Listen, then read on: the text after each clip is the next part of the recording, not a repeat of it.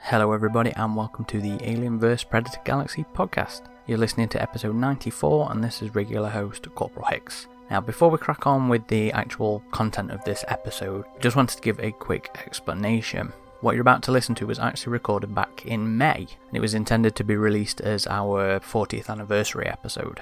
But unfortunately, as you're going to hear in the actual episode, there was some difficulties getting this one done. And ultimately, when it came to being recorded, we were recording about 2 hours later than we normally would have done, which is going into mine and Eric's bedtime. So he disappears at some point during the episode to make sure he gets food before the end of the night. And when it was done, I felt like we'd done a bad job. So I kind of put off listening to it and editing it and decided that I was just going to re-record it. But when it came to actually editing what we'd done to see what we needed to re-record, I actually found we'd done a pretty good job, in my opinion anyway. So it's a good couple of months late, but I've decided to release it for the 40th anniversary of the UK release of Alien. So enjoy.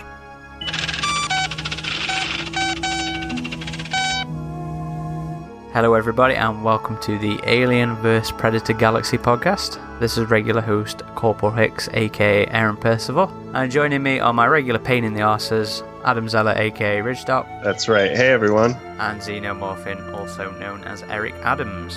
It is, and this is me. And this is episode 90, aka the one that's been the hardest to sort in the last several years of doing this show. Getting close, aren't we? What, to what? To 100. Oh, to 100. We'll do something special for that. Yeah, I've no idea what we'll do for that one, but I tell you what, the difficulties we've faced with this have prompted me to come up with a new feature. So you remember a couple of episodes back when I clocked when we'd done 100 hours worth of conversation. I'm now clocking how long I spend waiting for you pair to show up.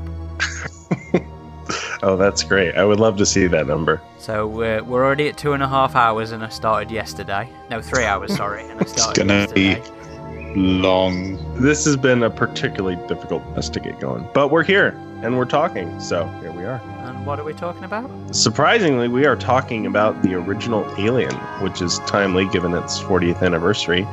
And when you first told me about this, I was like, have we really never just done a podcast on Alien? And no, we haven't. Well, we mostly do topical, to be honest, over the last, because, you know, we've been doing it so frequently over the last 2-3 years is when we really picked up and started doing it, like, you know, properly monthly. And it's been so busy that, you know, it's been so active actually that we've been kept busy just talking about what's happening at the time. And, you know, that's how it's worked out with this one as well, because depending on how quickly I'm able to edit it, this might be out on Alien Day or the following Monday at the very latest. I'll try and get it done for. Hasn't Alien Day already passed? Did I say Alien Day? Yeah. I meant the anniversary is what I meant. Oh, that's what I figured. It all sort of squishes together after a certain point. Well, you know what? This is the first month that we've done weekly releases, so I've been very busy editing lately. So it's very much all merged together in my head.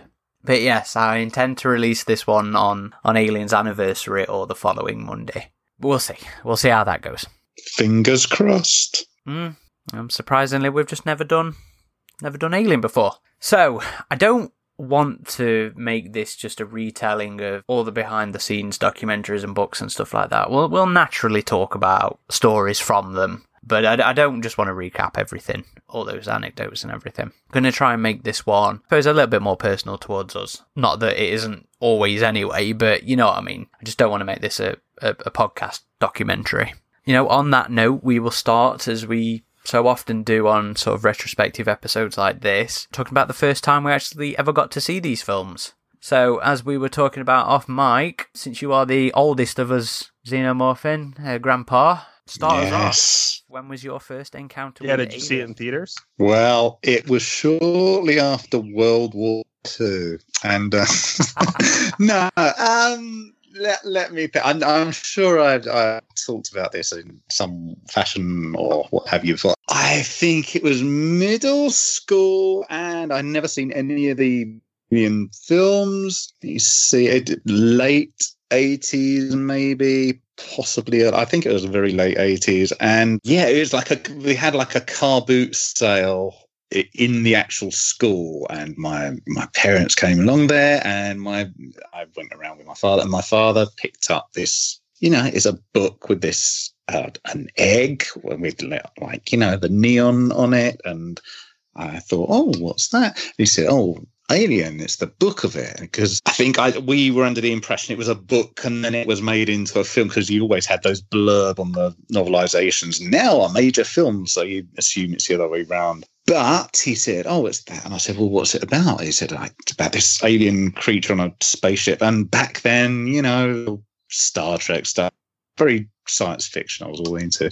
I went, oh, interesting. And I looked at the back of it and said, this creature does these unspeakable horror things. And I went, oh, I want to read about that. So I was always very into natural history. And so I started reading this book and I went, oh, this is very interesting how they've gone about it. And then it went into the life cycle and all the rest of it. I went, this is up my alley. So I had Alan Dean Foster's prose to sort of sweep me along. And for a while there, I had it all in my head, like the face hugger with the Cyclops eye on it before they dropped the design, obviously.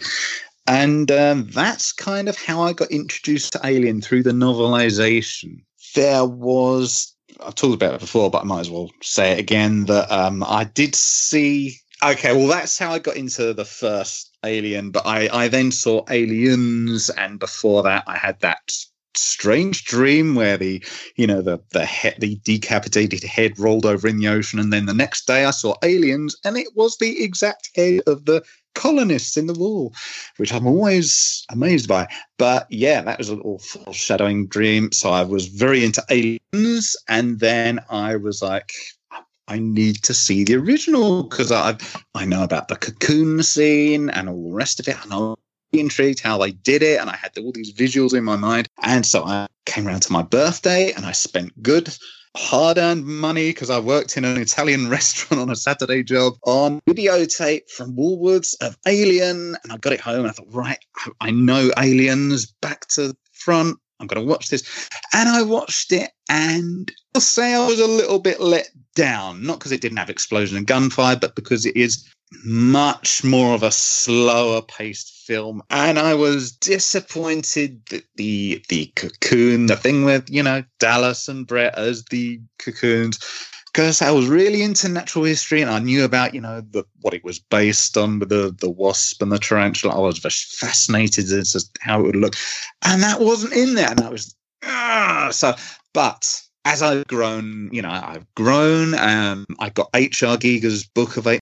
Actually, come to think of it, I might have picked that up from the library before I saw the film. I have hazy memories now, so I can't say for certain. I've got a feeling I looked at that before. But yes, I might have got into H.R. Giger's book of Alien before I saw the actual film. Yeah, that's how I got into. I came into it through Alan Dean Foster's novelization, and then I guess at some point I saw Aliens, and then I must have got H.R. Giger's book of Alien, which to this day is a fascinating source of artistic inspiration to me. And then I saw the film, and it was just the pacing, just it felt more plodding, like you're walking through honey in it. But as I've grown up, I have learned to appreciate it more. But you have to understand, I was just coming into teenage years, and you've got less patience in those days. So that's my tale of coming into the fandom, as it were. Yes. Do you even remember not knowing what the alien looked like? Because ADF didn't describe the alien in that book, the adult. Yeah, I guess. Because back then it wasn't really...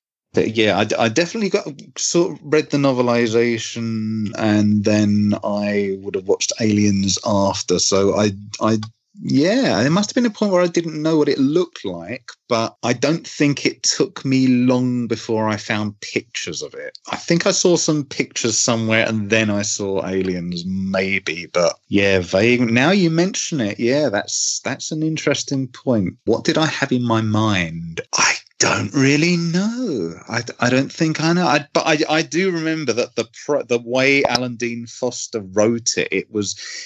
he just has that way with words where it just fills your imagination with stuff. So I can't remember. I'm going to have to go back over that now that you said it. But I will say it wasn't like Ron Cobb's Star Beast. That was very weird when I first saw pictures of that. But yeah, I think I probably just imagined it as this wasp-like scorpion thing. I don't know.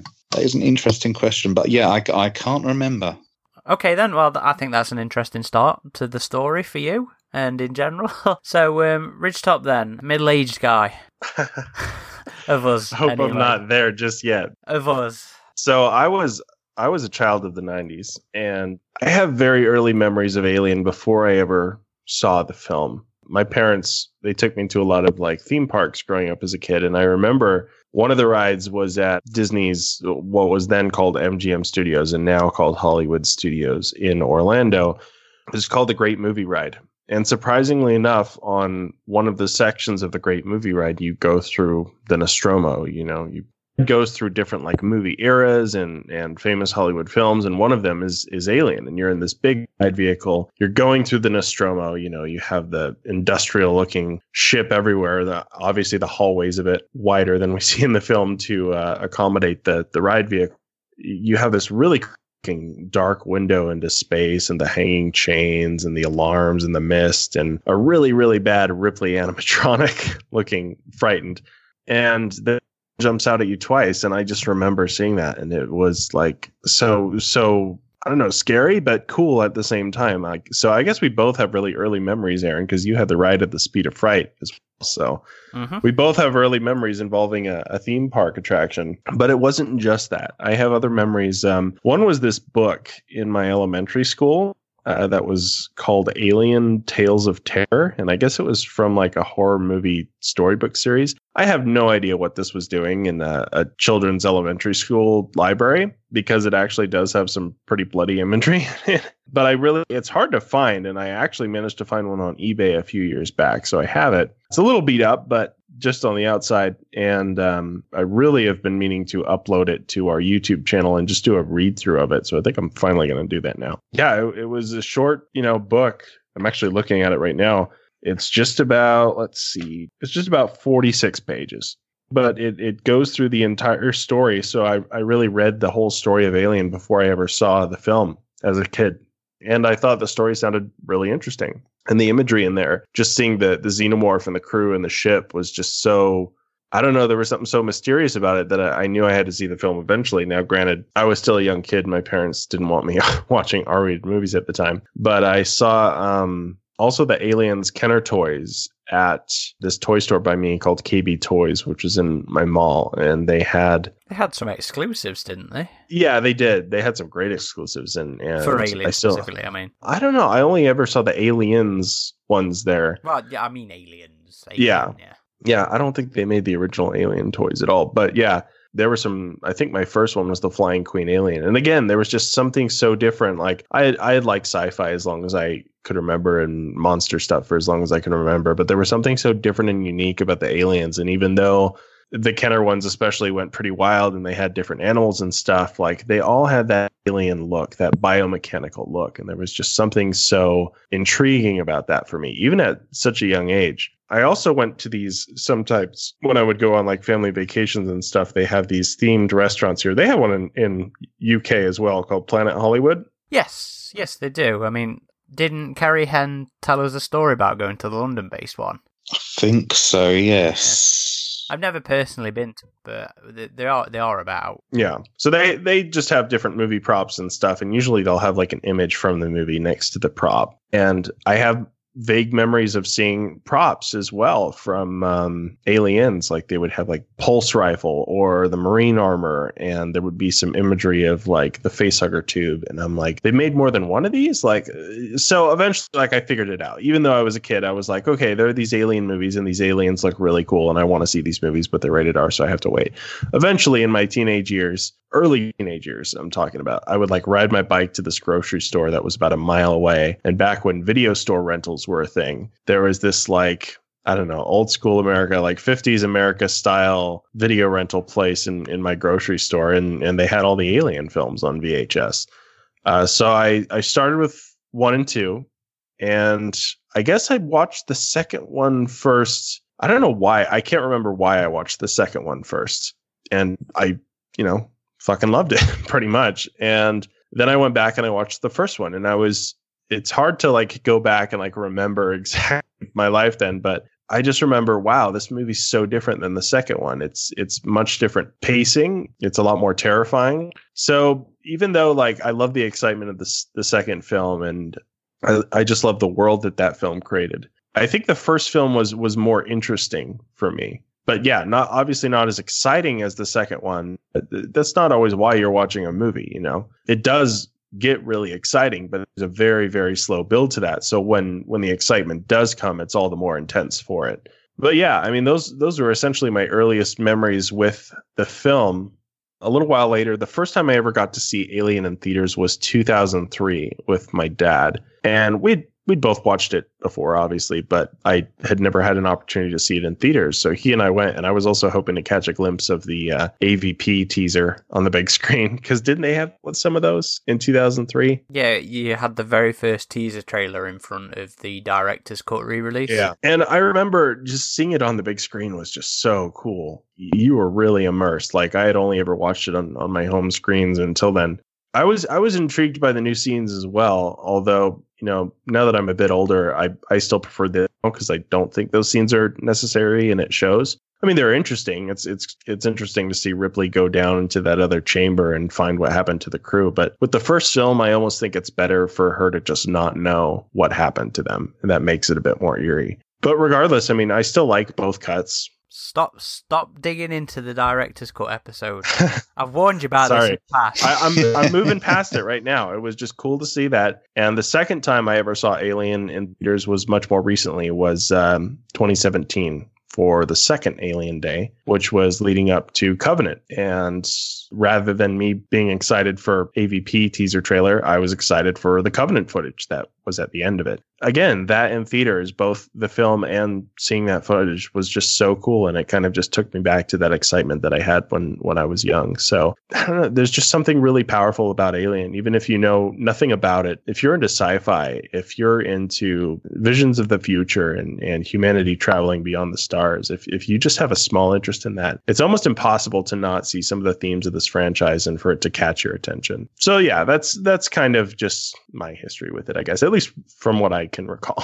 I will have to just interject just before we go on to the next thing. I do remember now when I first saw the image of the alien, going back to that question you asked me earlier, when we picked up this second-hand novelization of Alien, there was a book with it, and it wasn't the behind the scenes, it was the original sort of illustrated story of Alien, so it had all these pictures throughout the film. No, it was not the comic, it was the photo novel, right, yeah. And it didn't, I remember looking through it because it was all the like dark corridors and I think there are very few shots of the actual alien in there, but there are some, I think right at the end, I think there's some from the escape shuttle sequence and stuff like that. I think there's the close-up of the Jaws with when Brett gets killed, but yeah, so I have these little, because they didn't show the full size, the full body shots, but they showed little snippets of what the alien looked like. And before I think I'd seen Aliens, even there is for people in America or anywhere else, there's a science fiction comedy show over here called Red Dwarf. And on that, they had a creature that could sort of like change shape, but its true form was clearly inspired by the alien because it had more than one set of jaws within jaws. So when I came to, you know, eventually immerse myself in the fandom, my imagination was partial shots from this photo novel mixed with this thing that had been inspired by the alien's design from Red Dwarf. So I honestly didn't have a clue what to expect. So I've got a weird, come to, you know, thinking back on my formative years then, I must have had a really odd, I knew it didn't look like that, but like in my mind, it looked like a combination of those two things. So yeah, that is what I had in mind before I'd come to see the films. It was funny you should mention the movie Storybook, because I can't remember, like, I think 4 or 5 years ago, I bought that thinking it was the book I saw when I was a kid in elementary school, and I flipped through it and I was like, no, this isn't the same thing. I mean, my memories are vague, but this isn't the same thing. I mean, that was cool as well. But eventually I tracked down the Alien Tales of Terror one, which is funny. Like, I searched Alien movie storybook, Alien kids book, like, so long, and I couldn't find it until I just saw it on eBay, and I snagged it up as soon as I saw it. Well, I've just had a flick through the photo novel now, actually. And yeah, it's pretty much all just like tight shots on the alien's mouth and alien's skull. I mean, you get to see the jazz hand shots, which is always one of my favourites. The biggest, you know, full body stuff's towards the end when it's getting shoved out the airlock. So yeah, they did a good job of keeping that quite under wraps for that book. Pretty much, yeah. I mean, for a, you know, this is before the internet. This is all before that. So me, I think I was coming into teenage. I forget how old I was then, but, you know, as a young mind, and you just see this kind of imagery, you know, you don't really key on the sexual stuff, but it just struck you, because up to then it was like, let me see, you know, Star Trek was always pretty much just a different human with different ears or something, and it was the most diverse thing you saw back then was like the cantina scene in Star Wars, and then seeing this, it was so radically different at the design to anything I'd seen in science fiction stuff up to then. So yeah, it's no wonder my mind was like, wow, this is fascinating, but it's all these little tight. So yeah, it's that was my introduction.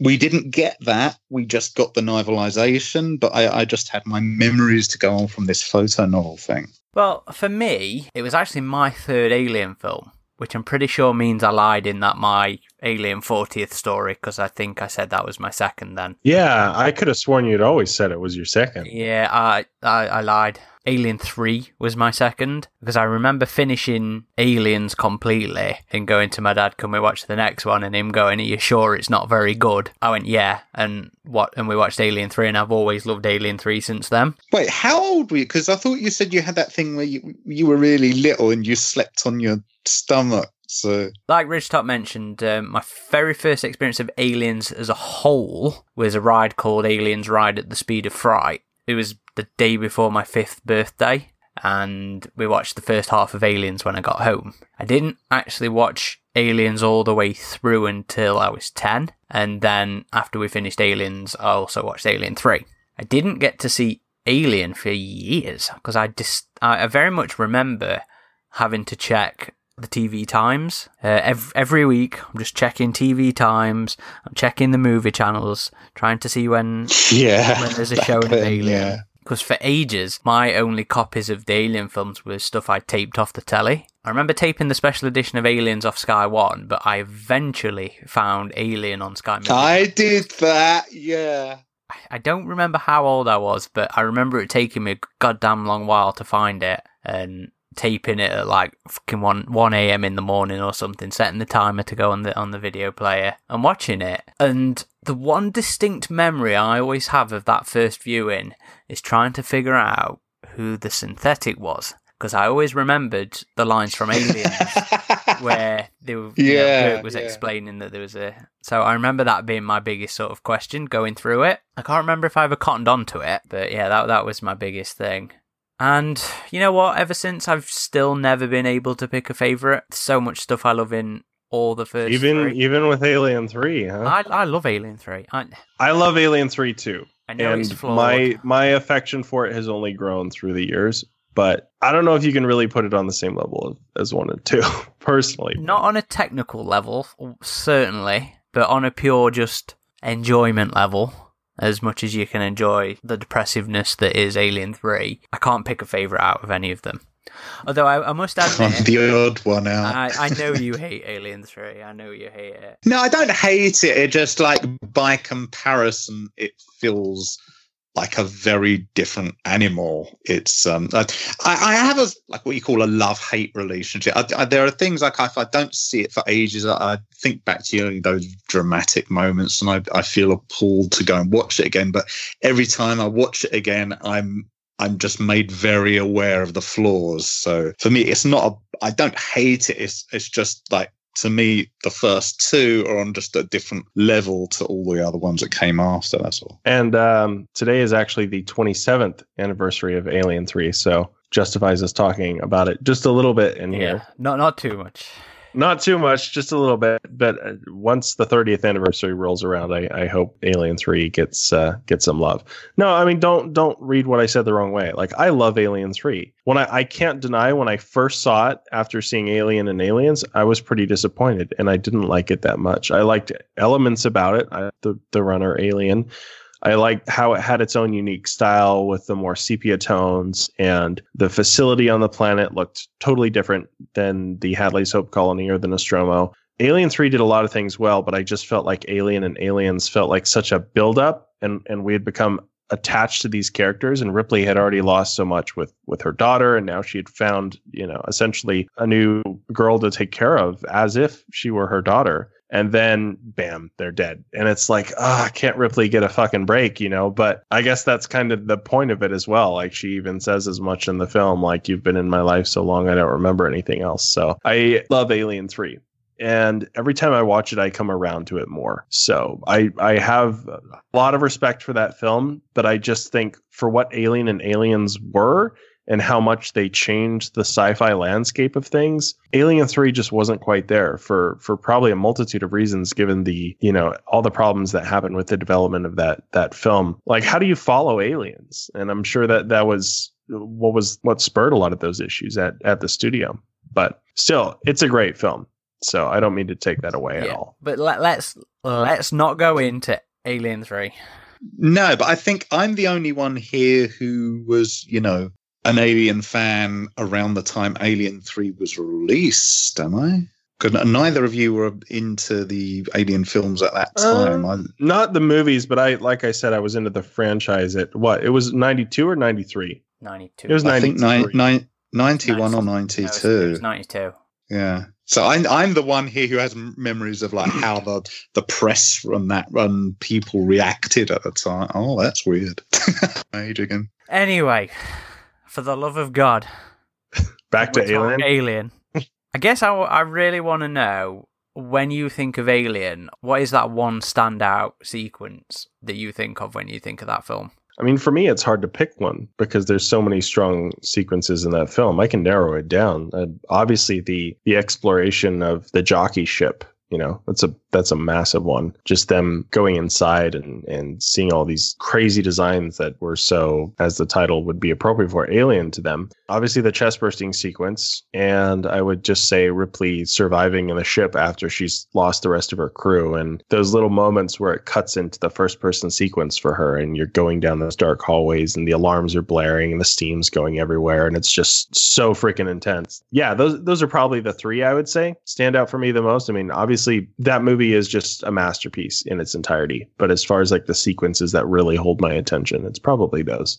I absolutely love the derelict sequence. Like, if I was to pick a favourite scene out of the entire series outside of the Alien 3 funeral, I think it would probably be the derelict exploration. And that was one of the things that just, it made me so interested in what was out there as well as the alien. That's the reason I picked up the comics. That's the reason I hunted down Destroying Angels. And that's a huge part of why I'm sat here at nearly 10 o'clock at night chatting to you, pair, over the internet about these films. It's just that mystery and that potential that those scenes showed for the rest of this universe that it was in. And I'll always be kind of sad that we never got to see the egg silo on film anyway, on screen, because I know the comics kind of aped on the boob-shaped mound as like a hive, as the natural built hives out in the open in the comics. And that's something I really like, actually.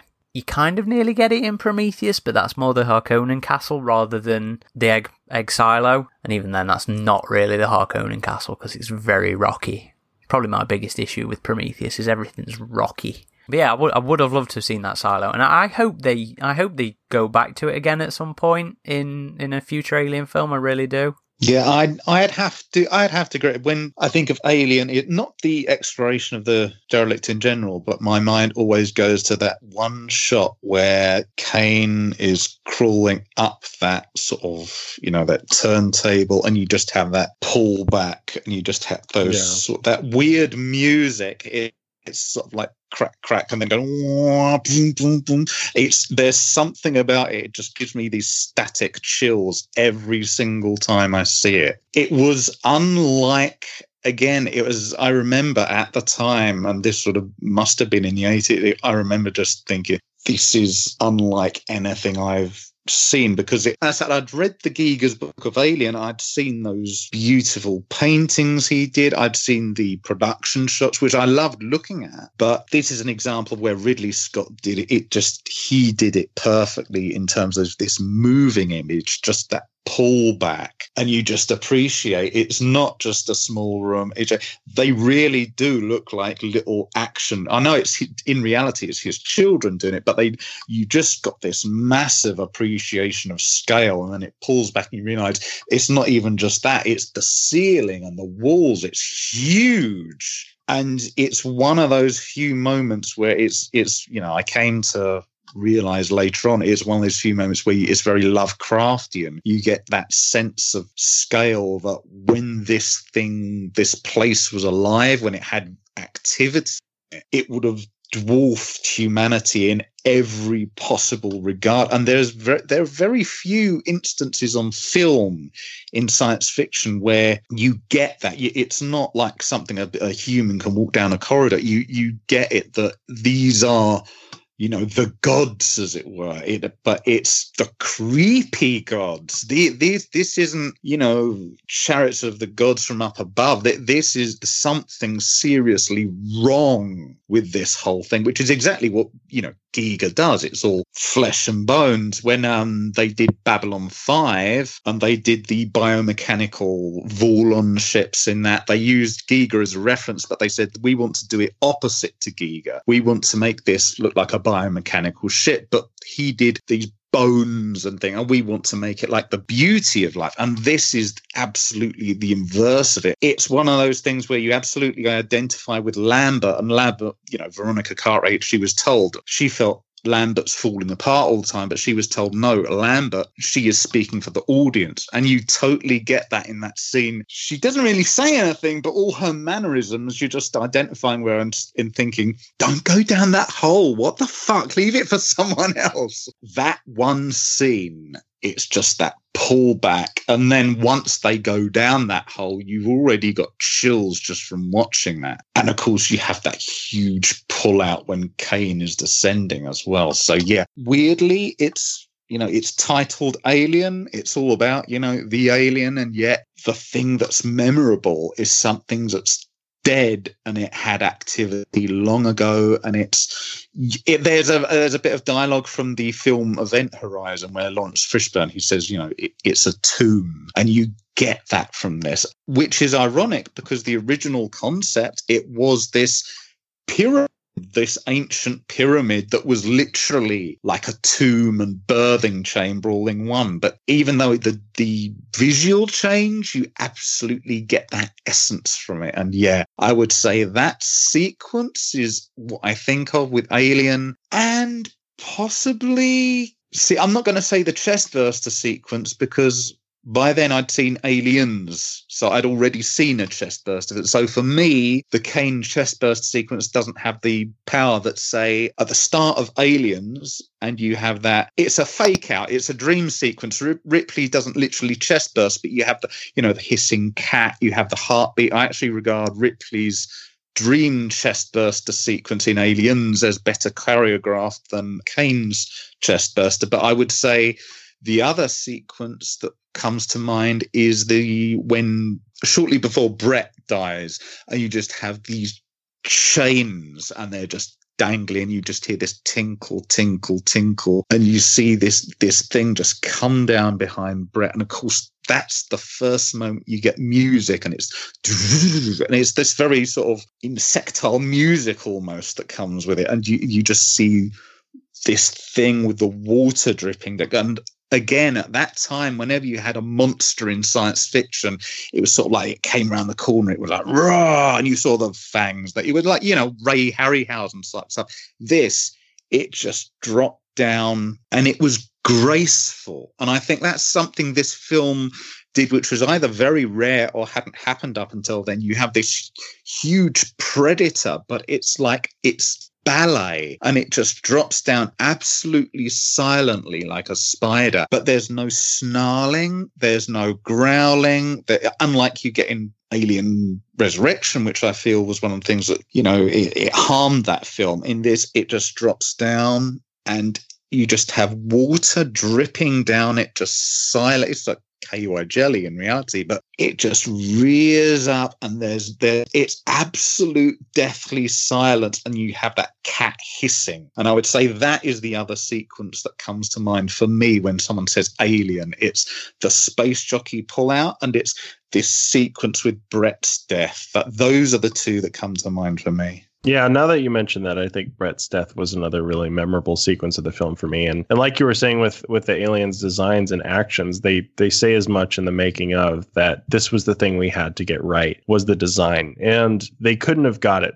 more right. And yes, you have this terrifying space monster, but the thing that makes it so unique is, like you said, is it's not just horrifying monsters. There's this weird kind of elegance to this monster that we really hadn't seen before. And as far as the space jockey sequence, yeah, that was just really a testament to the strength of Giger's designs and how groundbreaking his work was in surrealism, in the I think even the psychological aspects of Giger's work. There was a psychologist who I think was a friend of Giger, and his last name was Groff or something like that. And I still want to read his book, but it's essentially just a psychological exploration of Giger's artwork. And this kind of goes to this documentary that I saw at Sundance that I'm really glad is finally getting a wider release later this summer, called Memory, the Origins of Alien, which, unlike Lazarika's excellent behind-the-scenes documentary, The Beast Within, this one is more about why Alien has remained as powerful as it has in an exploration of that. And it's really unique, and I'll be very curious to hear both of your thoughts about that once you two see it. You know what? I really, really want to check that book out. You know, now that you've mentioned it, you'll have to send me a link to that stuff. Yeah. That must be insane and incredibly fascinating at the same time. You know, I've always known about Giger's artwork, and I've always been able to see the sexual shapes in it and all the melding of the biology and the mechanics. But to actually get, you know, an analytical, psychological look at it, that will be incredible. I'd love to see just what crops up on that. I'll send it to both of you now. So we talked about this a little bit off air, but I'm curious as to your thoughts on it here. I recently read I believe it was the first draft of Alien that Walter Hill and David Geiler turned in for Alien, you know, when they started rewriting Dan O'Bannon's stuff. And one of the things they did was they removed the pyramid and the alien derelict. And it was a crashed human ship, and it was, instead of the pyramid, it was a human military facility. It still plays out pretty much the same, but, you know, it's very noticeably said that it's human related tech. How do you think that would have gone down? Because I can't imagine Alien having the same impact without Giger's derelict or without that egg silo, that egg chamber underground. Yeah, I agree with you. I think, that's another theme of the Alien franchise, right, is corporate exploitation and corporations that have become too powerful. If you would have had that, I think that would have become the primary theme rather than a secondary theme. And I don't think it would have worked as well. I love the original designs of the derelict, like the egg silo and the temple, but those weren't human. You're talking about something before then. I'd honestly never heard about this until you mentioned it. Yeah. So, and again, I kind of told you a bit about this. It really reminds me of Dead Space. Once you finally play through that, you'll see what I'm talking about. So that idea can work, and it worked really well in Dead Space, I think. But as far as Alien goes, I think just the mystery of the space jockey, at least back when it was a mystery, was so core to that film. And really, a lot of the Weyland-Yutani stuff didn't even really come till later, until the second film. I mean, yes, you had it in the first film with the special order and all that. But I think if it would have been that, there just would not have been enough focus on the otherworldly about the film, both with the jockey and eventually with the creature. I think it could have been interesting. Like, if it was like overrun, then I think I could say, well, we got to see what that was like, because essentially in Aliens, that's what we got. We got this, you know, a human colony, but you saw what happens when it's been overrun. They've made a nest. I think that could have been an interesting visual scene. I guess it would have looked like, you know, how Giger had the Brett and Dallas eggs scene. It would have looked a lot like that, I guess. So I think that could have been interesting.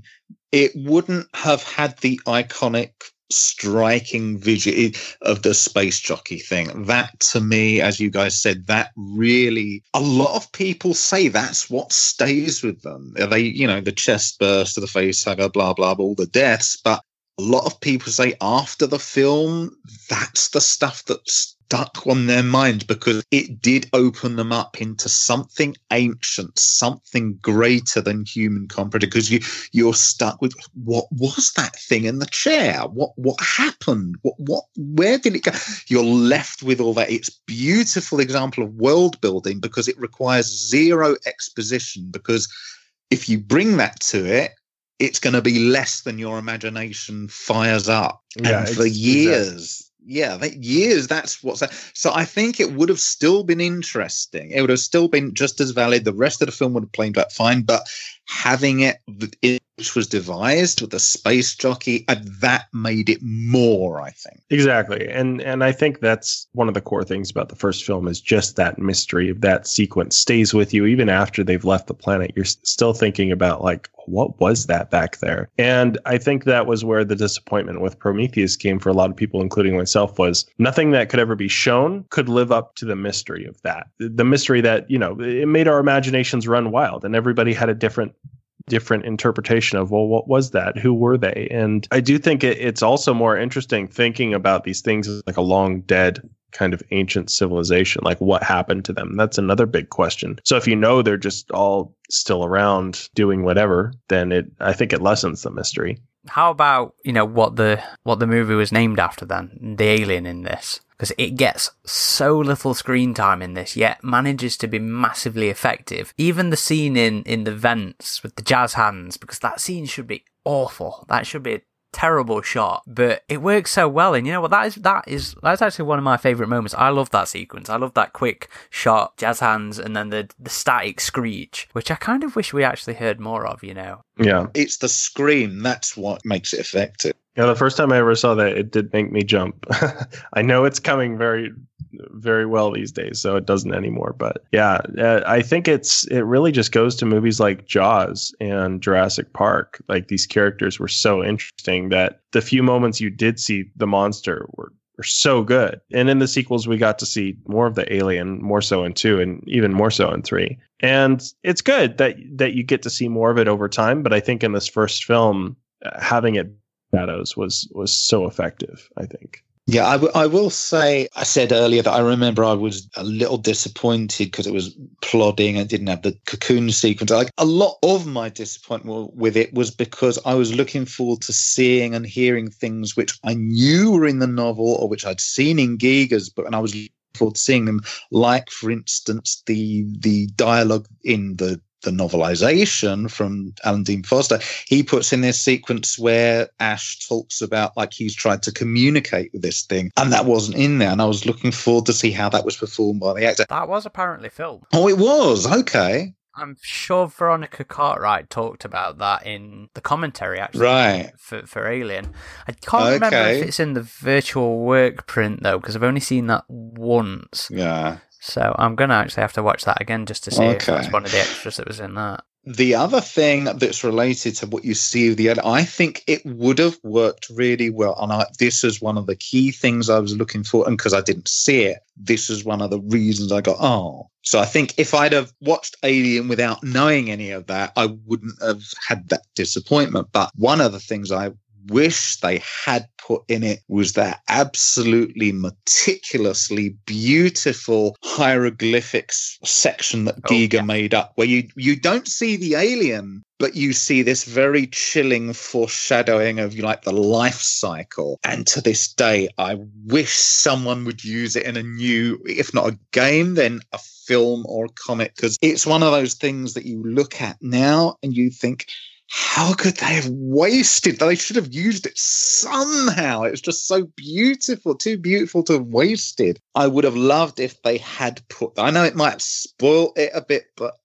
I just think the film would have benefited from that. We can't escape the derelict. It's difficult to say, because we know for a fact that Scott wanted to show, they had a mechanical tail and it didn't work. They wanted to have it transparency. That didn't work. We know that Stan Winston's team, when they came to make Aliens, they asked for the original suit. When they got the original suit, they were amazed at how good it looked in the film, because they said it just had random car parts and pasta just glued randomly to it and spray painted black. And they said it looked awful when we had it close up. They were amazed it looked as good as it. We know Scott wanted to have it move around a lot more.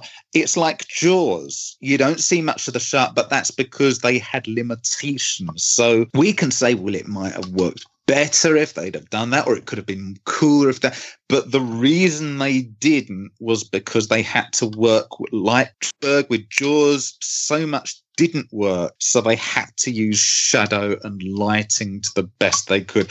I think you have to examine this kind of a question with that in mind. They wanted to do a lot more. They did what they could with what they had. I think Scott said the decision to not show the alien was very much always his plan. Like, even Carlo Rambaldi asked Ridley Scott, why don't you show the creature more? And he was like, no, it's they didn't want to know whether it was in the which shadows. It keeps the audience's mind fired up like a radio drama. Yeah, so I think less so than Jaws, this was the alien suit. From what I know about the film, I think it worked fine enough, Obviously, there were challenges, but nothing like Jaws, nothing like the thing just constantly breaking down. I'm glad something, because we know some things they did shot, and it really doesn't look like that crab walk they tried to get it to do to go towards Lambert. When I see that footage, I think not great. No, it was a good decision. I know he was trying to do something different, but the thing just looks like it's got,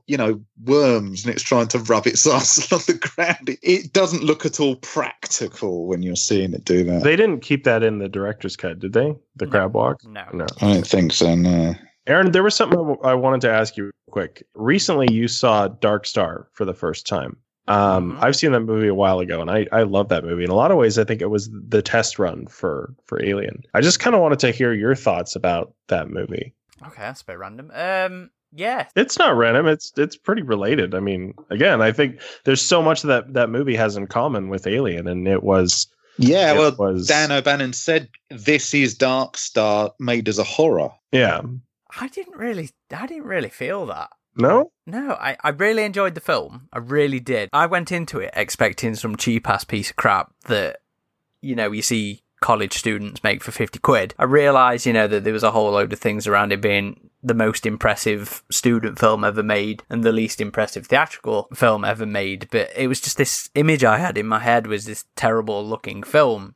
And I was genuinely surprised at how much I really enjoyed it. And it was, the sense of humour was so up my street as well. But I never felt, it didn't really feel alien to me, because I could feel the cobbled together nature of it. I mean, yeah, there's the bored with your jobs kind of mentalities of the main characters, which carries over in the films. But I don't know, other than that, I didn't really feel the alien connection.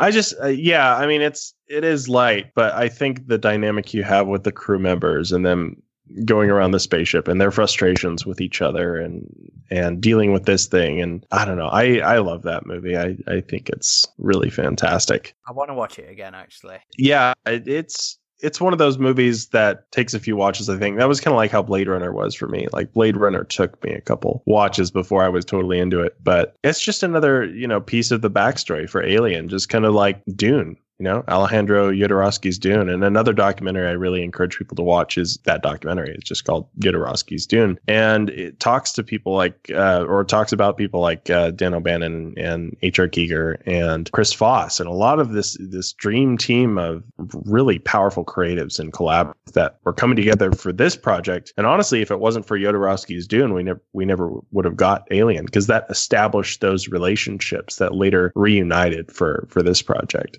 What's interesting about Alien is that so much of its foundation is on misery, really. The misery of the people that made the film.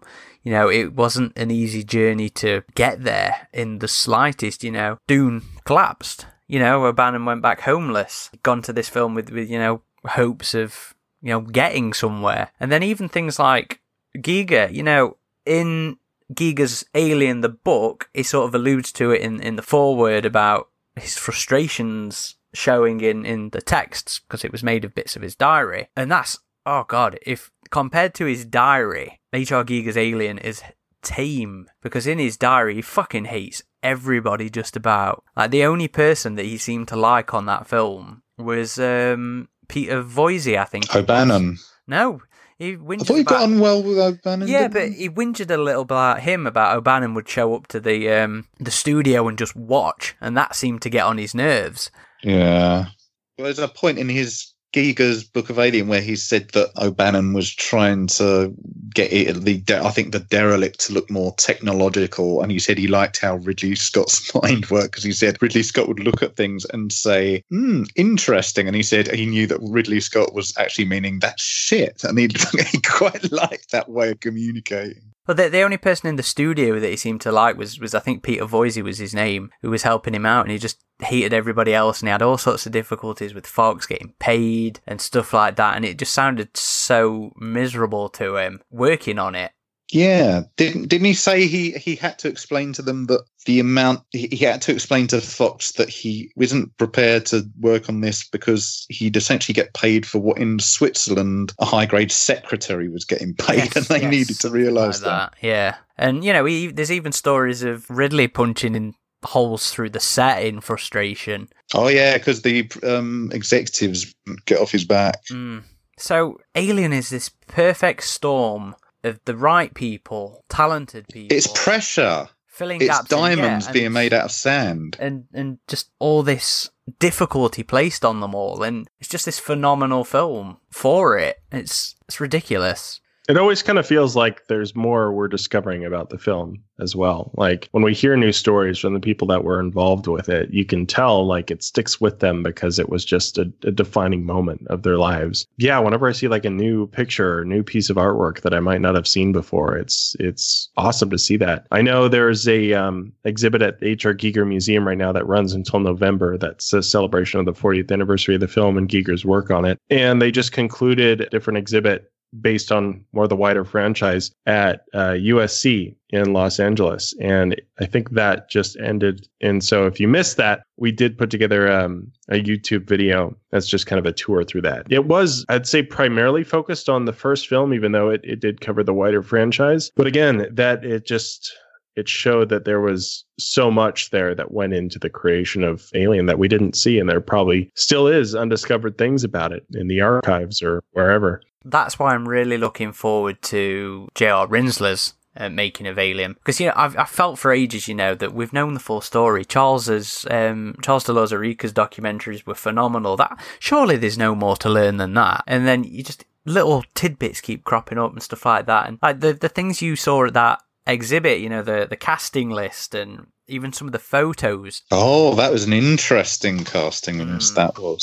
There's just so much more to learn to this, and CDL did say that book was fantastic. So I'm really, really looking forward to seeing what he unearthed, especially since he went into it not really knowing much, by all account. You know, he wasn't massively versed on it, and he went into it as a historian. So I'll be curious to see what he dredged up. Talking about pressure, I recently learned not too long ago that it's something I'd never heard about, that I knew about Ridley Scott had got Yaphet Kotto to make little digs at Sigourney Weaver and that. But what I didn't know until recently was that apparently every day Ridley Scott, he didn't tell the actors this, but he ordered the set design people to put the walls in just like an inch, and every day the set would get a little bit closer.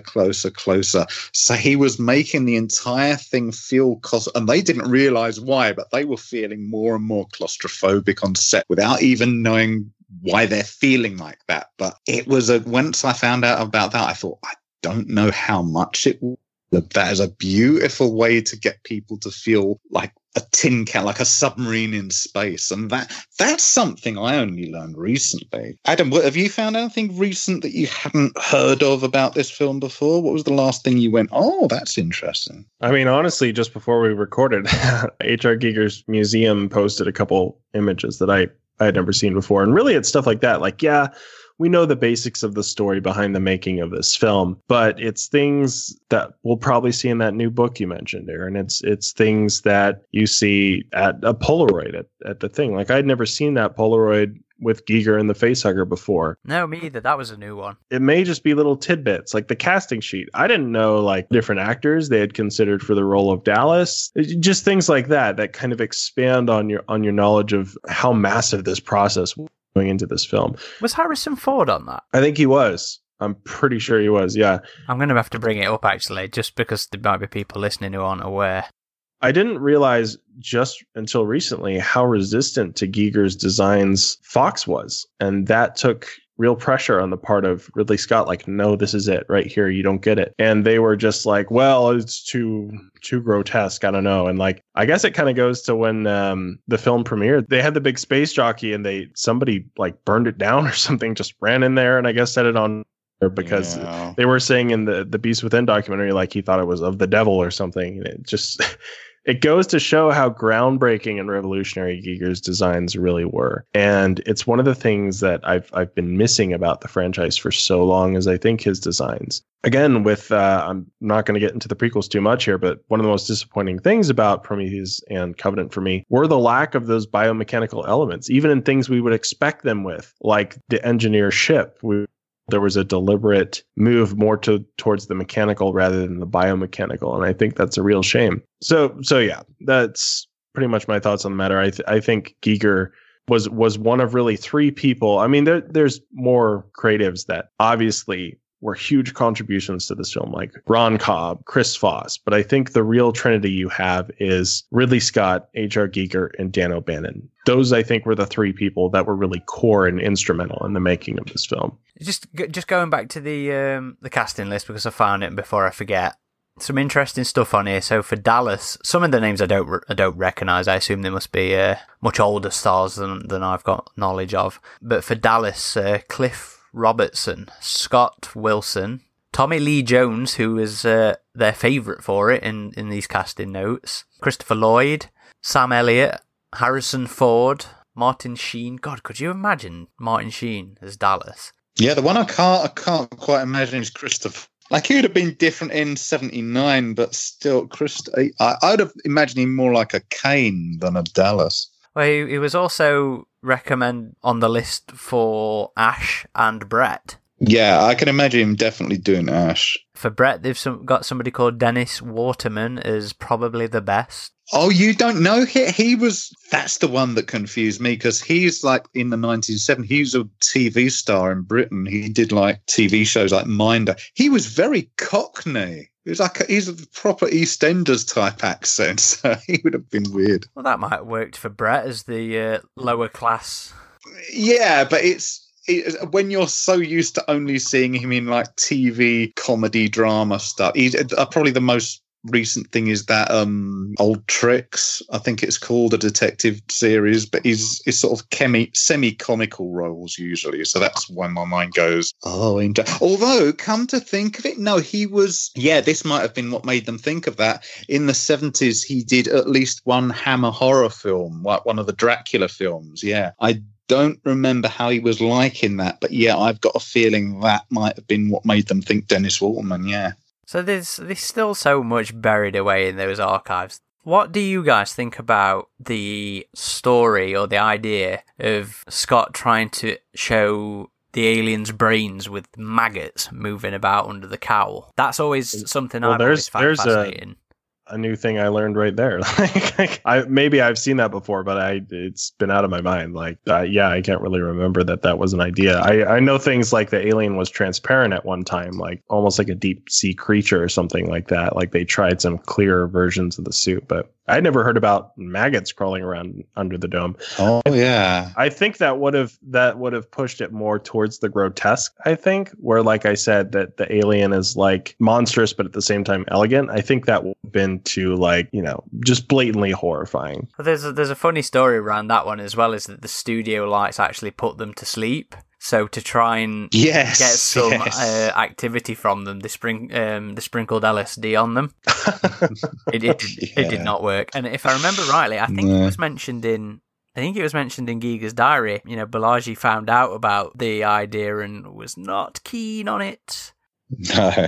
I've always wondered if that shot in Alien 3 where she goes down into what she calls the basement and she thinks she sees the alien and she hits it with the that metal pole or something and it's actually a pipe, but you see all these insects sort of like slither out of it, and I've always wondered if that might have been a reference to that. I've got no idea if it was. I think it would have been interesting because Scott was very much about trying to find actual organic thing, like he was getting actual shellfish and butcher's stuff. And I think it would have been one of those things where, especially on a close-up, it would have been one of those things where you go, how did they do that? And then you 5 years later, you would have seen behind-the-scenes documentaries going about it. It would have been very interesting as a visual, but I think the alien design works better when it's either semi-transparent or opaque and it's just solidity. To me, that's, you get slime, but it's washing over solidity. So I think it works better as it ultimately was. Yeah, I think if they'd have been able to achieve that effect, it would have probably unsettled a lot of people just by psychological. It's weird. On one of the documentaries I was rewatching in readiness for this, Giger is in his his advanced years, but he was talking about snakes and worms and things going up on your skin, and he goes, oh, I hate those things, and he's like H.R. Giger. So yeah, I remember that. That's pretty funny. Yeah, it's funny. He's actually had like a quite mundane life at home, sort of running around the garden. But I think it would have been interesting. But I think what we got without those, it's like the crab walk. He's trying to go up to land, but they tried a lot of very interesting ideas. But I think what we ultimately got with it was for the better. So speaking of something that we got, something that's up on the screen, and it's something I've noticed for a goddamn long time and nobody ever talks about it, and I can't remember ever hearing any of the behind the scenes people talk about it either, but it's something that's just always there for me. It's always there. And it's the scene when the camera's sort of sneaking up on Ash after Kane's been brought back and they're checking out what's happening, and it turns out to be Ripley, and she's there to sort of, what the fuck are you doing letting people on board, you sneaky bastard. And you see some footage on the screens behind him, and on one of them it looks like a friggin' chicken embryo. Yeah, I think it was a chicken embryo that they used. It's something like that. It has like eyes, right? Mm-hmm. Yeah. It looks like in retrospect, it looks like an embryonic chestburster. But I think they did use something like a chicken embryo for that, yeah. So I guess you guys don't find that as interesting as me, but yeah, I always wanted to know. Oh no, I do, yeah. It's one of those things where you watch it and it's for viewers, it's only in hindsight because they know what's in Kane, and then they go back to watch it, and then it's probably, they'll go, oh, what's that? And it is fascinating. It's like when they do the face hugger dissection, it's fascinating to watch. But yeah, it's meant to have that, the in hindsight, and once you rewatch it, Alien is one of those things where you rewatch it and you find out new things.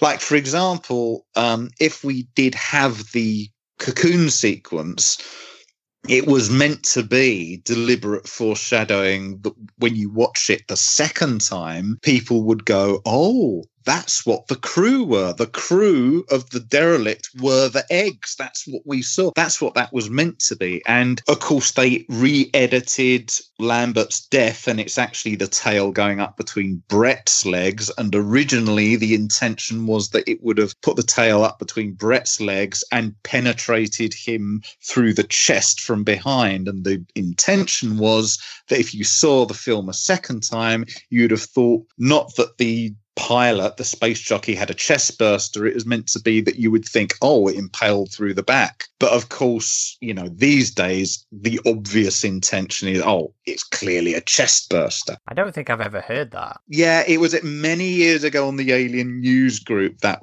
went around it. Well, I forget who talked about it, but apparently that was the intent of that scene. You know, but without them, the way it is edited, the way it is, like, you have a completely different interpretation. But that thing with the embryo, I agree with you, it is very eye-catching, but it's, yeah, it's one of those things where there's not much to talk about it, but it is one of those things where in hindsight you sort of want the camera to zoom in a little more, or Ripley to have gone, what's that? Because it's a creature, or...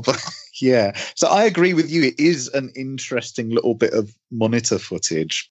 Even though, like I had mentioned before, the Giger's designs in the space jockey were such an interesting part for me. I do really like some of those earlier temple pyramid concepts. And it was kind of cool that we did get to experience some of that, I think, in the first AVP PC game by Rebellion. Those were inspired by some of those early designs where it's just this very like almost Egyptian looking stone temples that you have like monuments to the facehugger and the alien. And there are these impressive large rooms built of like ancient stone, which I think still asks some of the same questions we had about the space jockey. Like, oh, well, maybe this wasn't the space jockey. Maybe this was a different race that found the alien and worshiped the alien or something like that. So, yeah. There was actually some fan art a couple years back, Aaron. You'll know what I'm talking about, of the guys descending into this big stone chamber with the three alien statues, right? You know that piece of fan art? I think I remember it.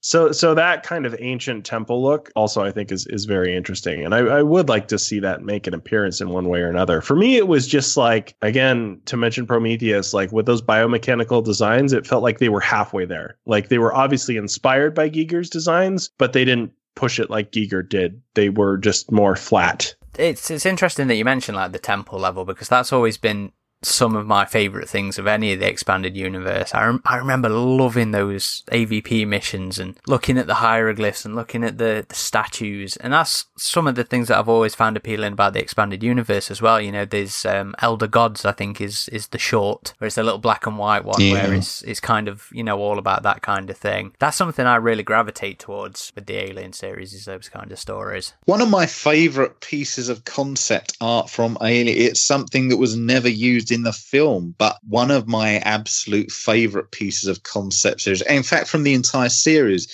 it's a piece of art by Ron Cobb, and it's got one of the Nostromo, or as it was called then, the Snark, the crew, and they have this flashlight and he's washing it over, and it's like two stone plinths, and they're sort of separated by miniature stone eggs, and you have this amazing Aztec-like frieze or engraved, sort of a painting on the wall of what's clearly an alien creature with a chest burster coming out, but it looks like a half flowering type thing. But that is one of my most favorite pieces of concept art of the entire series, and I'd love someone to use it in another film. But that visual, and you do look, a lot of the stuff that was, they just, it was a steam house of creativity long before they actually were able to, you know, do principal photography. But a lot of this stuff, I just to this day, I pore over it. And I think this is just a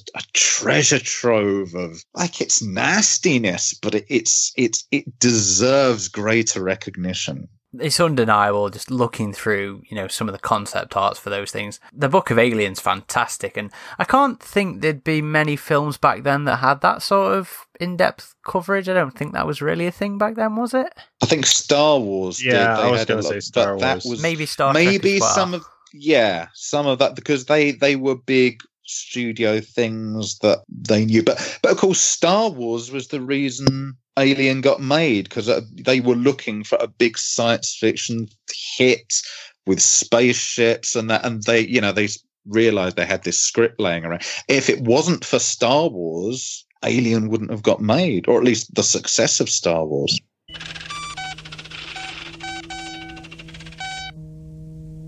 Something else I wanted to ask you about is Alien, and to some extent Star Wars, get credited a lot for the dirty space look, the used and worn spaceship, and I know that's given a lot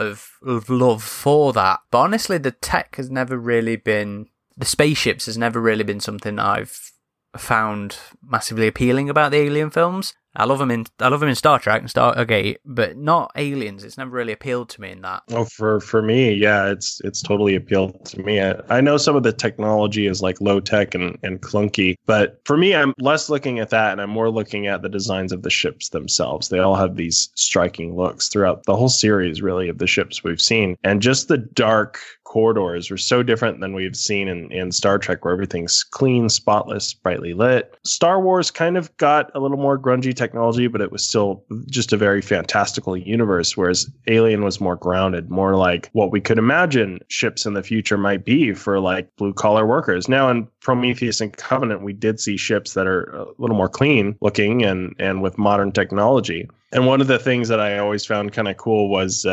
if you remember the old Alien DVD, the menu was like you would fly through the halls of the Nostromo and there would be this big holographic cylinder. And I was like, oh, cool. Like just seeing that advanced technology in this old dark spaceship was kind of an interesting look. And yeah, you go back and the computer like blurps to life and you're just like, oh, man. Like, so there is some of that. I do appreciate the retro tech. Like I appreciate it in Isolation, but I still think at some point, like Ridley Scott has kind of done with the new films, it was a vision of the future for the time. And with filmmaking now and the technology we have now, we will have different visions of the future. And the question is, well, do you go with the vision that we have now or the vision that we had then? And sometimes with films like Blade Runner 2049, like they're specifically going for a past vision of the future. And Alien has kind of, especially with the prequels, it's kind of gone one way and the other. We saw more advanced technology on the user interfaces and stuff through Aliens and even Alien 3 with like the bioscan. So I think Alien is always just the technology of the future has been reflective of the technology at our time.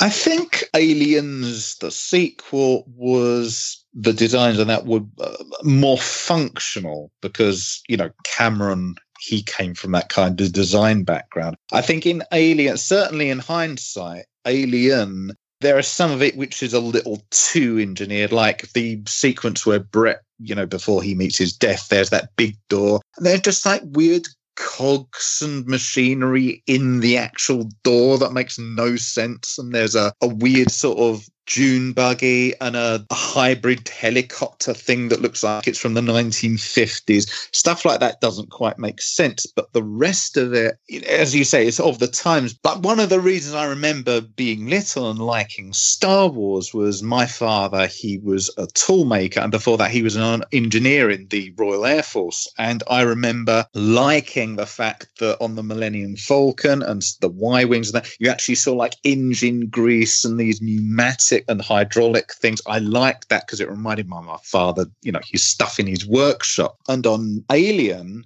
before that, you know, this lived in, you have duct tapes on seats. Now, that helped things to feel relatable for the audience because you have to remember at that time, 1979, before that, it was like, you know, Flash Gordon, Buck Rogers, where Doctor Who, where either it was everything was clean or it was like sets made out of cardboard and everybody like, what do you look like when you're in the future? Oh, you wear tin foil and you're at a disco and you go, do do do do do. You watch the old Battlestar Galactica. It's stuff like that. When you see one of the striking, radical things about Alien, it looked like how people would dress. They weren't in silver jumpsuits. They were in clothing. You could conceivably see people in the future wearing it, but it was relatable. The ship looked like, not a dump, but it looked like an oil rig. It's a kind of place you could imagine people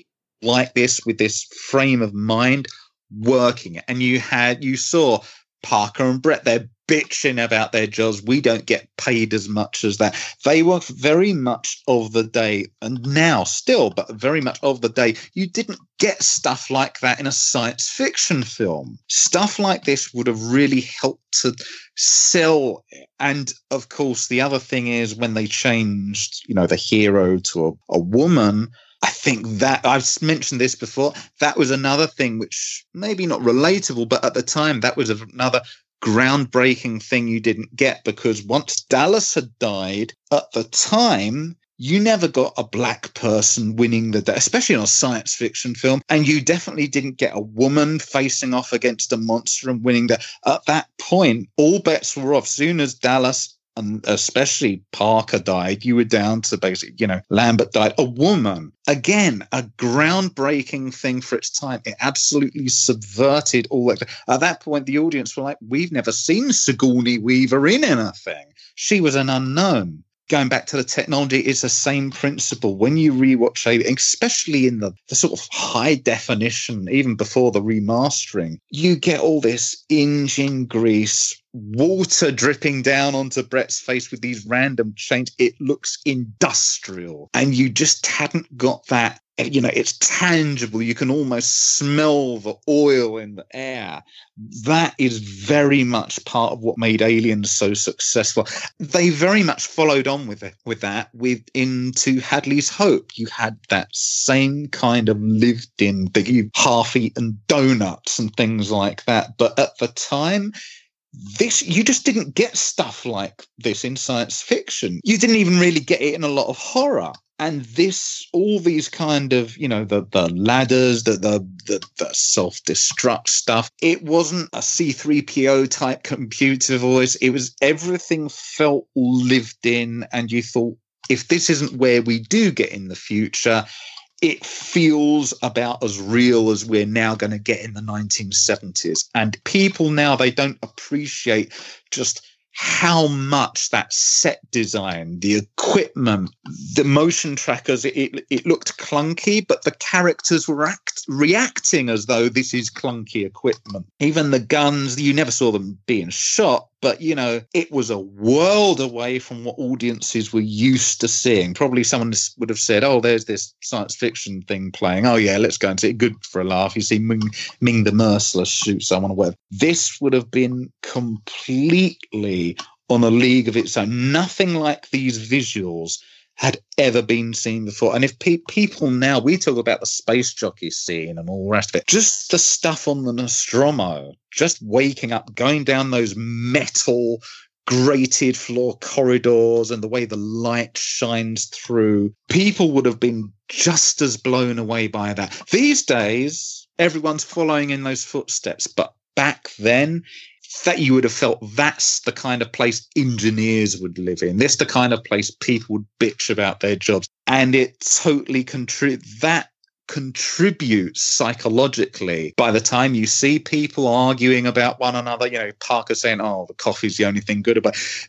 You feel you're prepared for them to act like that. The only thing they aren't doing is you're not seeing them go to the lavatory. Aside from that, the set design feels so much like, this is where I could live in the future. It's not going to be a glass bubble on the moon. It's going to be something like this. People will complain. Gets the job done. And that's honestly one of the reasons why I love Alien Isolation so much, is it took that vision of the future and that world that was created in that film and that aesthetic, and it expanded it into this entire space station, which was essentially a city of people rather than a small crew. So yeah, to be able to experience that through that game, again, I cannot recommend that game highly enough, especially for people who are fans of the original film. And if you're not a gamer, hey, there's a novelization of the game coming out before too long. So, when I say it's not something that massively appeals to me, it was more in terms of like the general look of the ships and stuff like that. When it comes down to the lo-fi sci-fi, as Creative Assembly termed it for Isolation, I do love that kind of retro future look to the thing, because I do think it is a little bit of a refreshing take compared to what everybody does now with the flat screens and everything and all the holographic recordings. I kind of miss the fact that we're at the point where a lot of this has been emulated. You know, Alien and Aliens were cinematic milestones that have been emulated 1,000 times over by now, and it's not new to us. And while we can still appreciate it for being fantastic like it's done like that, I kind of miss that I got to miss out on that fresh feeling, you know?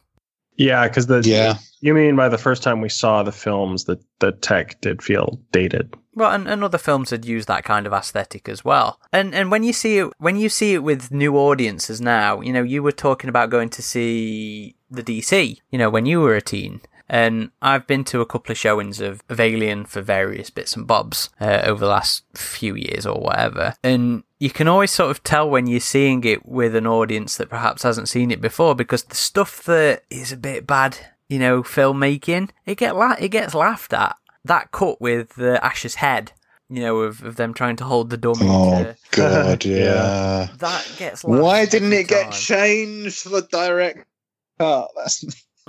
I wish they'd sort that, and you know, that smile at the end as well. I think the smile kind of works, but it just needs one cutaway shot. I think Ridley even mentions that as a shot he wasn't quite pleased with, but they just had to move on in the Beast Within documentary of the Ash smiling, because I guess they had tried some other things with that, and the look of the dummy head wasn't quite right for in Holmes' head. It shrunk, apparently. Yeah, so again, it's just kind of a thing with older films, I think, is sometimes certain things are hit and miss just based on what they had to work with at the time. And I honestly think that's part of the film's charm, personally. But you're right. Like, I showed Alien to someone who had never seen it before, and chuckle at the Ash head part. But I always love doing that. I always love showing Alien to someone who's never seen it. Whenever I can seize on that opportunity, I do. So one of the things that's sort of been skirted around, or Eric talked about, but we haven't really gone into, is the characters. You know, when people discuss the characters, you always say about how they're relatable.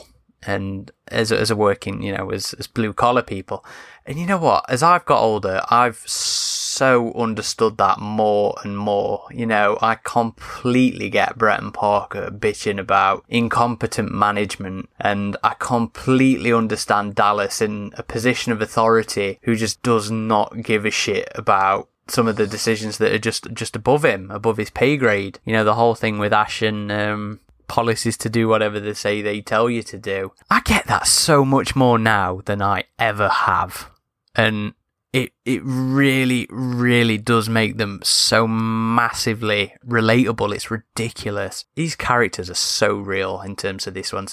And this is without even knowing any of their background, knowing where they fucking grew up or who the best mates was, what the last shit was. I mean, there's so much free reign in there, you know, even in terms of the whole Ash being a sudden...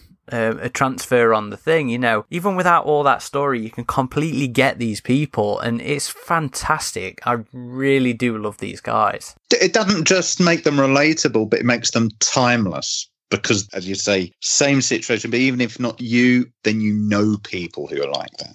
There was a lot of backstory created for these characters that we didn't actually see on screen. That's something else they mentioned in the documentary, that like Brad Parker, like all the characters, they had these developed stories, and that Ridley Scott helped put together. And it shows just how committed he is to creating the worlds that he does, that even things about their background that we would never learn in the film, just to kind of help the actors develop their performance. Like, oh, here's your character's history. So I think there's somewhere you can read those histories. Is there not, Aaron? Yeah, I think it was a Easter egg on one of the releases, because they're actually shown in the Aliens in the background on the you know, the debrief scene. Yeah. So they're on an Easter egg somewhere. You can Google it. It's online somewhere. If I remember, or if I notice during the edit, I'll try and hunt it down and pop a link in the podcast post. But yeah, it's interesting how the script was written and specified that the characters were interchangeable. Like, any character could be a man or woman. And especially at the time, I think it was a really awesome decision to make the final surviving character, the lead, a woman, because it wasn't something that was really done before in horror films. I mean, it's done all the time now, but it was just another thing that Alien spearheaded, I think. And the relationships between the characters, not only just their struggles with the corporate system, but the fact that they're on this spaceship moving through deep space in this really long journey to get home. There's an interesting dynamic there. And I think at one point there was supposed to be kind of a relationship with Ripley and Dallas. I think that was planned. There was a intimate scene that was cut between them. And even in the making of materials, like Ridley Scott was saying, oh, I was thinking like Ripley and Lambert might have also had a relationship as well, because just, you know, you get lonely in space. And with some of the amusing, I think, graphic posters that you see in Alien Isolation, it kind of plays to some of those same themes. You know, again, that's kind of some of the things that feels a little old hat now, I guess. The Ripley twist. I don't know. I just feel like there's so much... I don't want to disparage the film, because it is, like Eric says, it's timeless. But it loses a little bit of that wallop that made it so special for the time. Well, only because it's been emulated so much. That's the only reason. But yeah, just as a complete ride, I think regardless of that kind of thing, I can always appreciate it and always enjoy it, even if, you know, that cultural impact might not be there anymore. I mean, it's still a popular franchise. There's a reason they've kept making the movies for this long. I mean, that's got to mean something.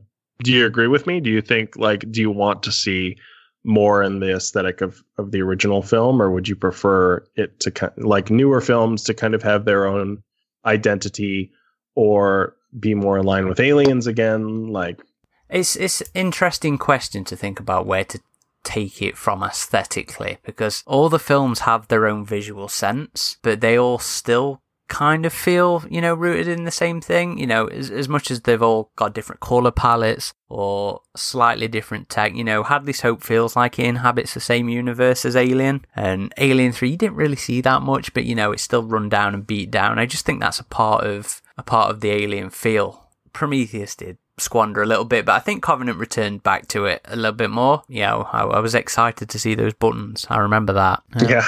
So yeah, it is the Alien feel, you know. This is if they do more, it needs to retain a kind of retro look to feel authentic. Because like you said about Isolation earlier, that's a huge part of what made that game so fantastic and so immersive, because it did feel like an extension of Alien. I think another thing that helped was that Alien Isolation was this entirely new story in this new setting that was still very much rooted in Alien. Prometheus and Covenant, while there are things about them I really like, if you look at the beats of the stories, right, very similar to Alien. You have this crew on a ship, they touch down on a planet, they find a derelict spacecraft, they eventually go back to space, and then they have to deal with the aliens. I guess less so Prometheus, because she doesn't go back to space until the end. But it's the same beats. They land on a planet, they find this ancient thing, and I think that story might be worn.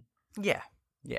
I think that you can have the alien story without reverting back to the experience that we had in that first film, because there's just other stories to tell in this universe. And again, that's why I think the Alien 40th anniversary shorts were so effective, is they showed that there are new stories and new characters to explore in this same universe. Yeah, I completely agree there. You know, Isolation is world building, you know, world expanding, while still feeling like it occupies that world. It's very much like Aliens in that fashion, even though it's a bit more tied directly in the aesthetic of the first film. Also completely agree about Prometheus and Alien's overarching story being very repetitive of Alien's overall, of Alien's overall structure.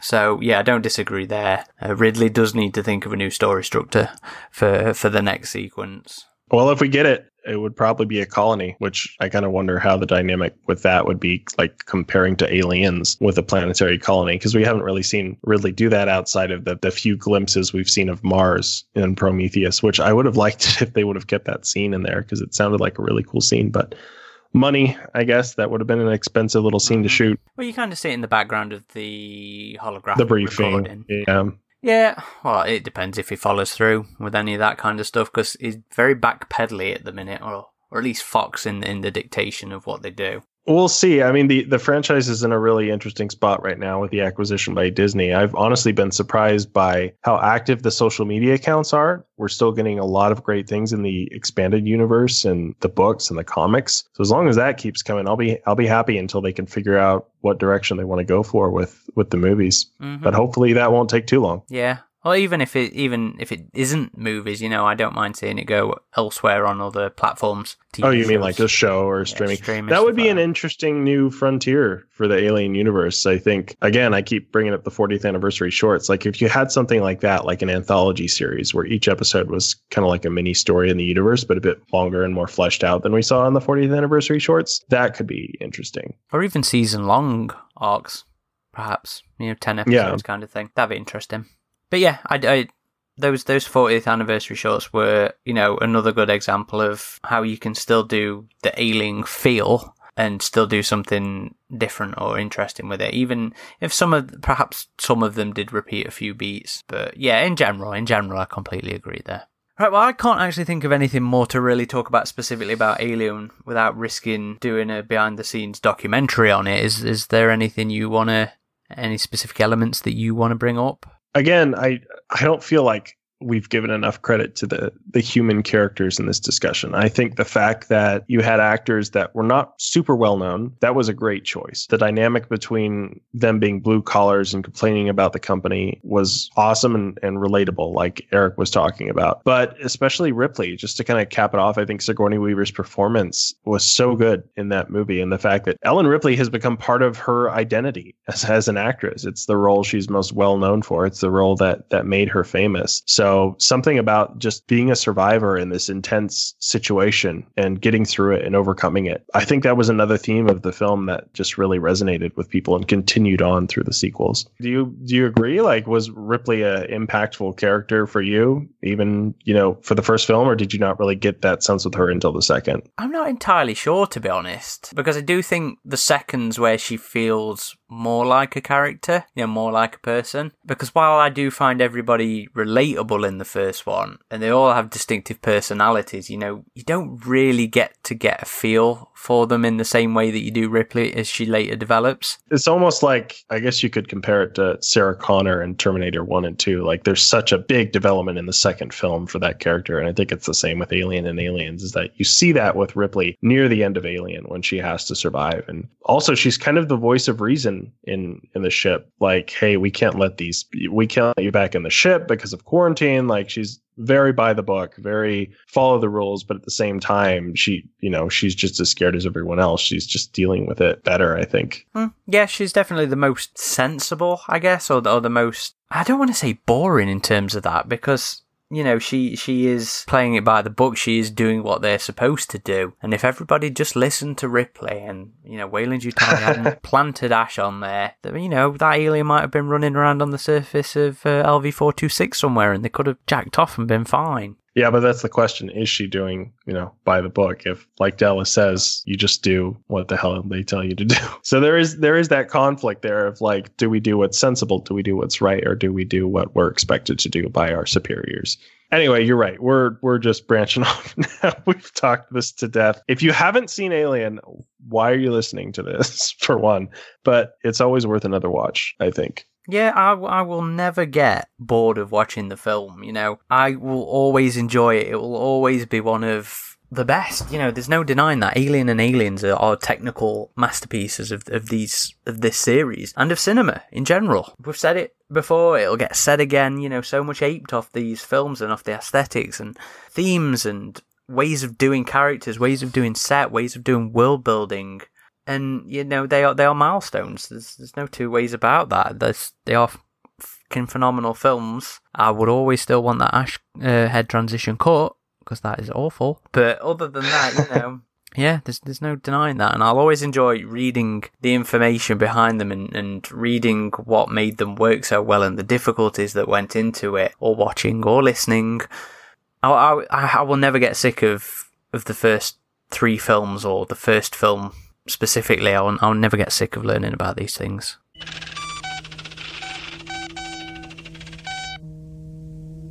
Okay, are we done? Are we done talking Alien? We are done. I think we're done. Okay. Just before we sign off then, there's just two quick little messages I wanted to read from some people who've just written in, not strictly alien related in terms of the first film, but Carl Roberts, who has written in a few times in the past, wrote in to us to just let us know that he'd listened to the Dust to Dust podcast and really enjoyed it. He really enjoyed the different viewpoints about the comic. I found it interesting, and he personally enjoyed the comic. He also just had a couple of questions for us. Now, if you haven't noticed, Xenomorphins left. He had to disappear because, like I alluded to in the past, this episode has been a nightmare to do, and we've done this later than we normally would have done, and he's had to disappear, so it'll only be me and Ridgetop answering these questions. So Carl asks, out of all the comics from the Alien, Predator and AVP universes, which one would you like to see be transferred into a full cinematic movie? Ooh, that's a good question. So I would always think Labyrinth, just because I'd love to see how twisted the flashback sequence would be, but I honestly don't know how well it would translate into a film in the overall scheme of things. So, I don't know, I'd be interested to see something on a hive world, something like female war, if done, well, or genocide, or harvest, if only just to see, the full Gigerist landscapes. See those egg silos they did, those boob-shaped things. I think that'd be cool. Or, the original AVP. I still want to see that. So I would also like to see the original AVP comic, but again, like I mentioned in previous episodes, I think that would work great as just like an anime film. As far as like a live action movie, I do think the Earth War trilogy would be cool to see. Again, that kind of brings me back to wanting to see that alternate vision for Alien 3 that Blomkamp had in mind. Like a lot of those same things are there, I think, with the Earth War trilogy, because you have Newton and Ripley and Hicks, and they're a core part of that story. And of those three, I will always love Nightmare Asylum the most. But again, a lot of that is just due to the fantastic artwork of that comic. Mm-hmm. A live action film would mean like the styles for all three of those would be totally different if they ever did them. But I think even more recent comics like Dead Orbit would be really awesome to see. There's just so much you could choose from. I think, like you had said, I don't know if every comic would really translate well. Like some of them do get pretty wild, but a lot of the most recent comics like Dust to Dust and Dead Orbit, even the Fast Track to Heaven. I don't know. Fast Track to Heaven might work better as a short film because that was kind of a short comic. Yeah, it was a novella. But yeah, there's just so much you could choose from. Honestly, Nightmare Asylum, I love the story in that one. So. Okay, I feel like that was actually a bit of a tough question. I'm surprised you didn't say Destroying Angels, though. Destroying Angels? How could Ridley Scott would never let that happen. No, Prometheus has fucked all over that, and felt like it aped bits of it as well. I can't believe I forgot that. Wow. So second question then that Carl has is, now that Disney holds the rights to both Alien and Predator, do you believe that when we next get an Alien or Predator film, we will see a more Star Wars Force Awakens vibe, i.e. the return of an old character passing on the torch to new characters who will then carry on the franchise? I wouldn't think that'd necessarily be exclusive to Disney owning it, because it sounded like that might have been what would have happened with Blomkamp's thing, passing the torch on to Newt to carry on. I don't necessarily think that's a bad thing either. It all depends on how it's done. I don't necessarily think they have to go in that direction. I still think Blomkamp's film should be made, or at least shown to the public in some way, be it a graphic novel or a CG animated film along the lines of what we saw in the Netflix series Love, Death, and Robots, which is awesome. Check it out if you haven't. So maybe that wouldn't be like a core feature film, but there's something about that story. Like, I want to know what the details of that. But at the same time, you have to look at the prequels, and you have to realize that leaving Covenant on the cliffhanger that it had when Ridley has been talking about eventually going into the back end of Alien, that is a bad look for the franchise. And it's kind of this nagging thing that it's like, well, that's a story arc that's just left hanging there. And regardless of how I would feel about a third prequel, I do think there are a lot of people in our fandom who do love those films, and I think it's kind of owed to them to have some sort of conclusion to that story with the years that we've gone through with those movies.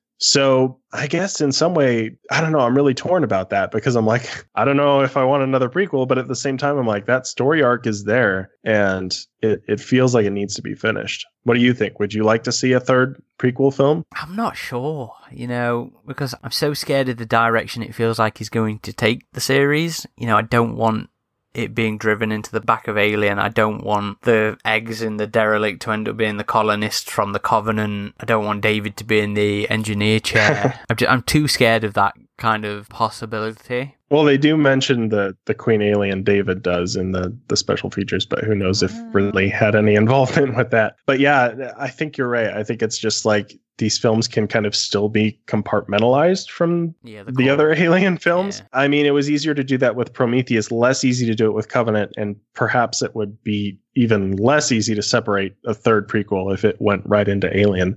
Personally, I'd rather they just do a soft reboot, just crack on in another corner of the universe, just away from all this prequel stuff. But oh well. I agree, but it still feels like without a conclusion to that, it's just something that'll always kind of be there, like, man, how is that going to go? Yeah, I guess, but I'd rather have that question than have an answer and not be thrilled with it again.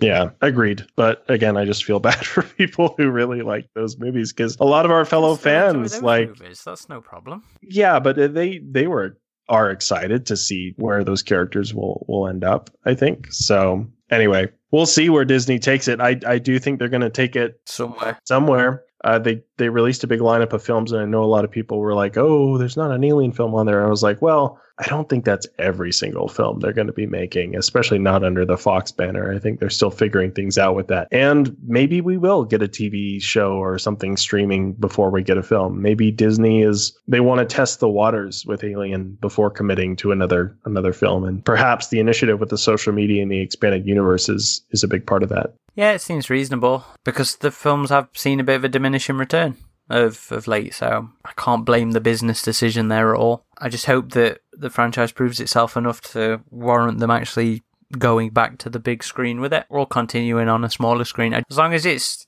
continued in some sort of motion format, I will be happy.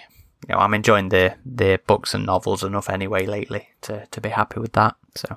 I'm just happy, I guess, with where we are. Yeah, it's still, honestly, one of the best times to be an Alien fan, I think. Second golden age, mate. Second golden age. Yeah, for sure. And our last message is, it's not really a question, it's more just a fun poke, and I just want to answer him back, because it's Joseph has been chatting to me on and off for a while, keeps poking me about when we're going to do an Eric Red script episode after we did the William Gibson one. And my answer is eventually. We're going to get to it eventually, I promise. I would like to go through all those Alien 3 scripts at some point and enjoy them or rip them the fuck apart, like I'm sure we will do with an Eric Red script. We still got to do a first draft of AVPR. That would be fun. Look, I've said we'll do the commentary. Is that not enough? It's not enough. Maybe we could combine it into one podcast. We can do like a podcast looking back on AVPR as well as the early script. So then we won't have to talk about AVPR too long. Look, if we space them out enough, it's not so bad. Because I think the last one we did was it 2 years ago? On AVPR? Yeah, or was it last Christmas? I think we just did one on AVP. I don't think we were really brought up. Yeah, it was 2 Christmases ago. So, yeah, you know, it's getting about time that I think I can stomach researching and talking about AVPR again.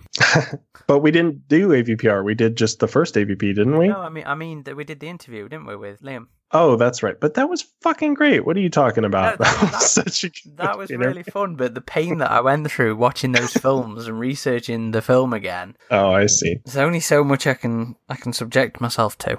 But yeah, you've got the commentary coming up. It's going to be fine. That'll do you for a little while. We still got to do that. We still got to do a commentary. We will. I promise. Well, I think that's everything then. I do apologise, but I personally don't feel like I've done a very good job on this episode, because I was unsure of what to really do, because I was very conscious of I didn't want to just retell all the behind-the-scenes stories. But I don't know. You guys will have to let me know what you feel about this one. Any last words, Ridgetop? Yeah, I think you're right.